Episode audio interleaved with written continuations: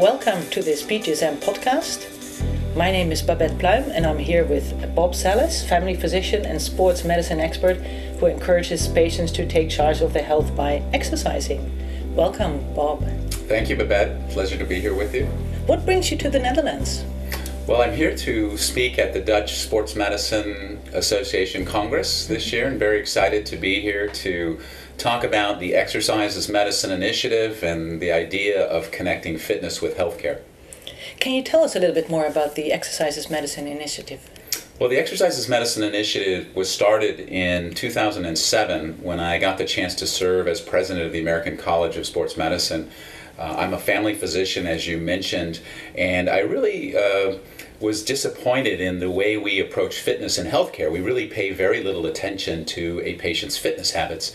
You know, we, we very often encourage our patients not to smoke. We certainly weigh them and measure their BMI and talk to them about how fat they are, but very little is done to promote physical activity among the patients who really need it. And the idea of the Exercise is Medicine initiative was to change that. Uh, the, the goal of it is to try to make physical activity assessment and exercise prescription a, a, standard part of the disease prevention and treatment paradigm really around the world. Mm. And how much do you need to exercise? Well, I, that's the beauty of exercise as a medicine. Uh, we all agree on the dosing is 30 minutes of moderate exercise five days a week, like a brisk walk. And so the idea of the Exercise is Medicine Initiative is that each patient would receive that prescription from their physician as sort of the first line treatment for everything from the prevention and treatment of heart disease, uh, hypertension, uh, diabetes, cholesterol, on and on and on. We know that exercise helps virtually every chronic disease, like a, a medication. And can you also exercise if you have like problems, arthrosis of your knees or, or any other issues? Yeah, the, the in terms of figuring out the best exercise, often patients have limitations, uh, and there are alternatives to you know, for as you mentioned, somebody with arthritis of their knee who has a difficult time walking or jogging, you know, perhaps riding a stationary bike, perhaps swimming, perhaps even doing resistance training are great alternatives that perhaps wouldn't put as much stress on the knee but would allow that person to gain the health benefits of exercise. And so I think it's very important that we match the type of exercise with a patient's limitations so that they can gain the health benefits that we all see through exercise. Yeah. And if you, for example, if you have a patient who's had heart disease or diabetes, um, will you still encourage as a family physician that patient to exercise or, or does he has to go through testing first? How do you how do you go about that? That's a great question. You know, I think we tend to be so wrapped up in getting patients cleared before they exercise, and I, and, and in fact, the American College of Sports Medicine has recently changed its recommendation.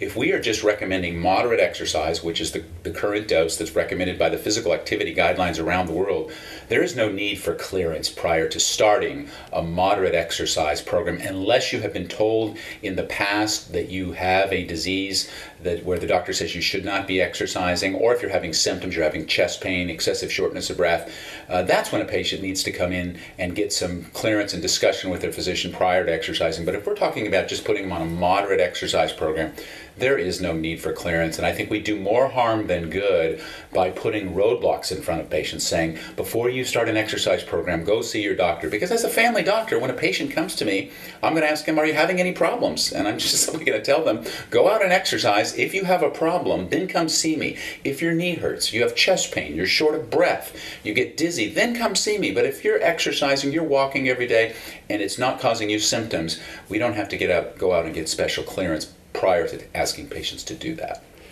But can you also exercise too much? How, how do you dose it? That's an interesting question, and I do think that we see somewhat of a U shaped curve with exercise. Certainly, the biggest benefits are seen when somebody is doing nothing and they just start doing moderate amounts of exercise, like a brisk walk, 30 minutes, five days a week, gives us significant improvements in health. Now, once you start to do more than that, if you want to jog uh, for prolonged periods of time, you get, you do get a little more benefit. But I think there's a point where the curve starts to flatten out, probably somewhere around 100 minutes a day. Anything beyond that is probably not doing that much for your health. But there is also emerging evidence that when we're doing extreme endurance exercise, we may be actually doing more harm than good. And I think a lot of folks who are marathoners, running Ironman distance triathlons, should be cautious in doing that. Certainly, you should not do that with the illusion that this is improving health because what we, we've seen in multiple studies is that the benefits start to diminish when you do prolonged exercise. And so, you're really doing those kind of events for reasons other than health. Now, a lot of us do things that aren't good for us. You know, we climb mountains, we race cars, um, and I think I would fit extreme endurance exercise into that. You know, multiple marathons, uh, long distance triathlons, ultra marathons. I don't think those are really good for you. And uh, I think our focus needs to be on just doing moderate amounts. Like everything in life, it's about moderation. You know, one glass of red wine a day is good, but drinking the whole bottle is not. And I think we need to approach exercise in the same way. And how do you, um, as a sports medicine physician or family physician, um, what does it take for someone to start exercising if they, if they, you know, they don't really want to? Yeah, I think the, the what is most helpful for me is first first of all just getting a mention of it, and I think physicians should think of uh, exercise as a medicine that they ask every patient about. So that we they use what we would call an exercise vital sign. And in my practice at Kaiser Permanente, we have started using an exercise vital sign where every patient at every visit, regardless of the specialty of the, of the physician they're seeing, is asked about their exercise habits. They're asked two questions. On average, how many days a week do you do moderate exercise like a brisk walk? And then it's in, inputted into our electronic medical record. The medical assistant actually asks the questions and clicks zero through seven based on the patient's response. The follow on question then is on those days, on average, how many minutes do you exercise at this level? They click 10, 20, 30, 40, 50, so on. The computer then multiplies those two responses together to give minutes per week of self reported exercise. And we're looking for adults to do 150 minutes or more of moderate or greater exercise. All that we ask our physicians to do is at least just make a comment on their exercise, the patient's exercise habits, to say either, Good job, I noticed today you're doing 150 minutes of exercise a week on average, keep it up. Or today I noticed that your blood pressure is high and you report that you're not doing any regular exercise. Before I put you on a medication for your blood pressure, I want you to cut back on your salt and try walking 30 minutes a day. Or go get a pedometer and give me 8 to 10,000 steps a day. Let's try to treat your blood pressure first with just simply walking. And if that doesn't work, I'll have you back, we'll monitor it. And if it's still high after doing that, then we'll start you on a medication. Something as simple as that. I would like to see that be the standard of care around the world that every patient gets asked about their exercise habits and first they are tried on doing moderate exercise for the treatment and prevention of virtually every chronic disease. That's as simple as we I think we need to make it, and I would hope that that would become a standard of care around the world. And do you see a role for the fitness professional? Yeah, I think both the uh, I think the intersection of physical activity and health falls closest to the specialty of sports and exercise medicine. So I see sports and exercise medicine physicians and scientists leading this movement, and I think we need to make a connection with the fitness industry that's strong and allows us to refer patients to fitness professionals. Think about it. We have a profession whose sole uh, interest is on getting and keeping people active. Why can't we refer patients to them. At least in the United States, I can refer my overweight or obese patient to a bariatric surgeon. Their insurance pays for stapling of the stomach or putting them on expensive diet pills, yet I can't refer that same patient to a fitness professional. That just doesn't make any sense.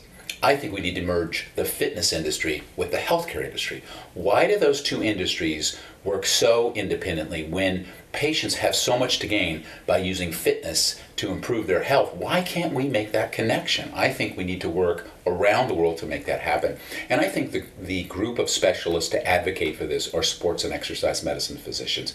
If we don't do this, nobody else is going to. We're the ones who understand the health benefits of physical activity. We're also used to working with with athletes and keeping them playing, keeping them on the playing field. And we need to do the same with our overweight and obese patient, our hypertensive patient, our uh, diabetic patient. Why can't we treat them as athletes? I think every patient ought to be considered an athlete. Every physical exam you do, you ought to think of it as a pre participation exam, and you're clearing that patient for doing the physical activity they need to stay healthy. We need to be the ones that push this connection. And last year, you and I, we brainstormed a little bit about tennis as medicine. Do you have any thoughts about that? Yeah, I love the idea of taking a sport that people uh, have played perhaps when they were younger and enjoyed and getting them back to that sport and keeping at that sport for a lifetime. So uh, the beauty of physical activity as an exercise as a medicine is it doesn't matter the formulation you take. You get the same benefit from playing tennis that you get from walking, jogging, riding a bike, swimming, uh, gardening vigorously. As long as you're doing a physical activity vigorously, it is providing the medicine you need to live a longer and healthier life. So I think a lot of these sporting organizations should be stepping up and encouraging uh, the physical activity for life in that sport, whether it's tennis, whether it's swimming, uh, whether it's basketball, whatever it is you enjoy, you get those um, sort of medicine like benefits from it, and we ought to be promoting that. And just as a last question, you know, we always have about walk the talk. Do you exercise? I do. I like to. Uh, I like to do a variety of things. Most of the time, I walk or jog. I also have a bike and ride that. I'll swim in the summer. I love to ski uh, and be active. And so, uh, you know, it's a big part of my life. And I think it's very important for us as physicians to walk the talk, to be models for our patients. And you know, Erica Frank has done some great work on this, where he she has showed that physicians themselves who are physically active are much more likely to prescribe it to their patients. In fact, they're much more likely to prescribe preventive care. In fact, they're they're better physicians. And so I think all of us need to work to be role models for our patients. Now, and also what Erica has found, it doesn't. It's not that you have to be a, a professional athlete or a triathlete to be able to be credible to your patients. And in fact, I think patients find that physicians themselves who are struggling with their physical activity, perhaps struggling with weight or other chronic diseases, if they talk to patients about it and say, I know what you're going through, this is what I do, uh, and be a role model for them, uh, that we really can enhance our credibility. We'll be better physicians if we do that. Thank you very much. Is there anything else you would like to add for, um, or to add for our listeners? No, it's, it's just exciting to talk to you. It's exciting to be here in the Netherlands. And the most exciting thing about the Exercise is Medicine Initiative has been the interest around the world. You know, you the physical activity guidelines in the Netherlands are the same as they are in the United States. They're the same as they are in the UK. They're the same as they are down in Brazil. The same as they are in the Soviet Union the beauty of exercise as a public health message is everybody agrees on the solution. And I would challenge you to find me five people around the world who can agree on what to do about the obesity problem, what type of diet we should be eating. No one is in agreement there. And so it makes using the obesity epidemic as a public health problem so difficult to get your hands around. Yet everybody agrees on the exercise idea. And so I just think it's incumbent on us as sports and exercise medicine physicians that we take this on and we push it because nobody else will do this work. And I appreciate uh, the great support from the British Journal of Sports Medicine uh, behind this idea and for putting this on a podcast. And I hope we can continue to be the big pharma for exercise and promoting it around the world. So thank you very much for having me. Thank you.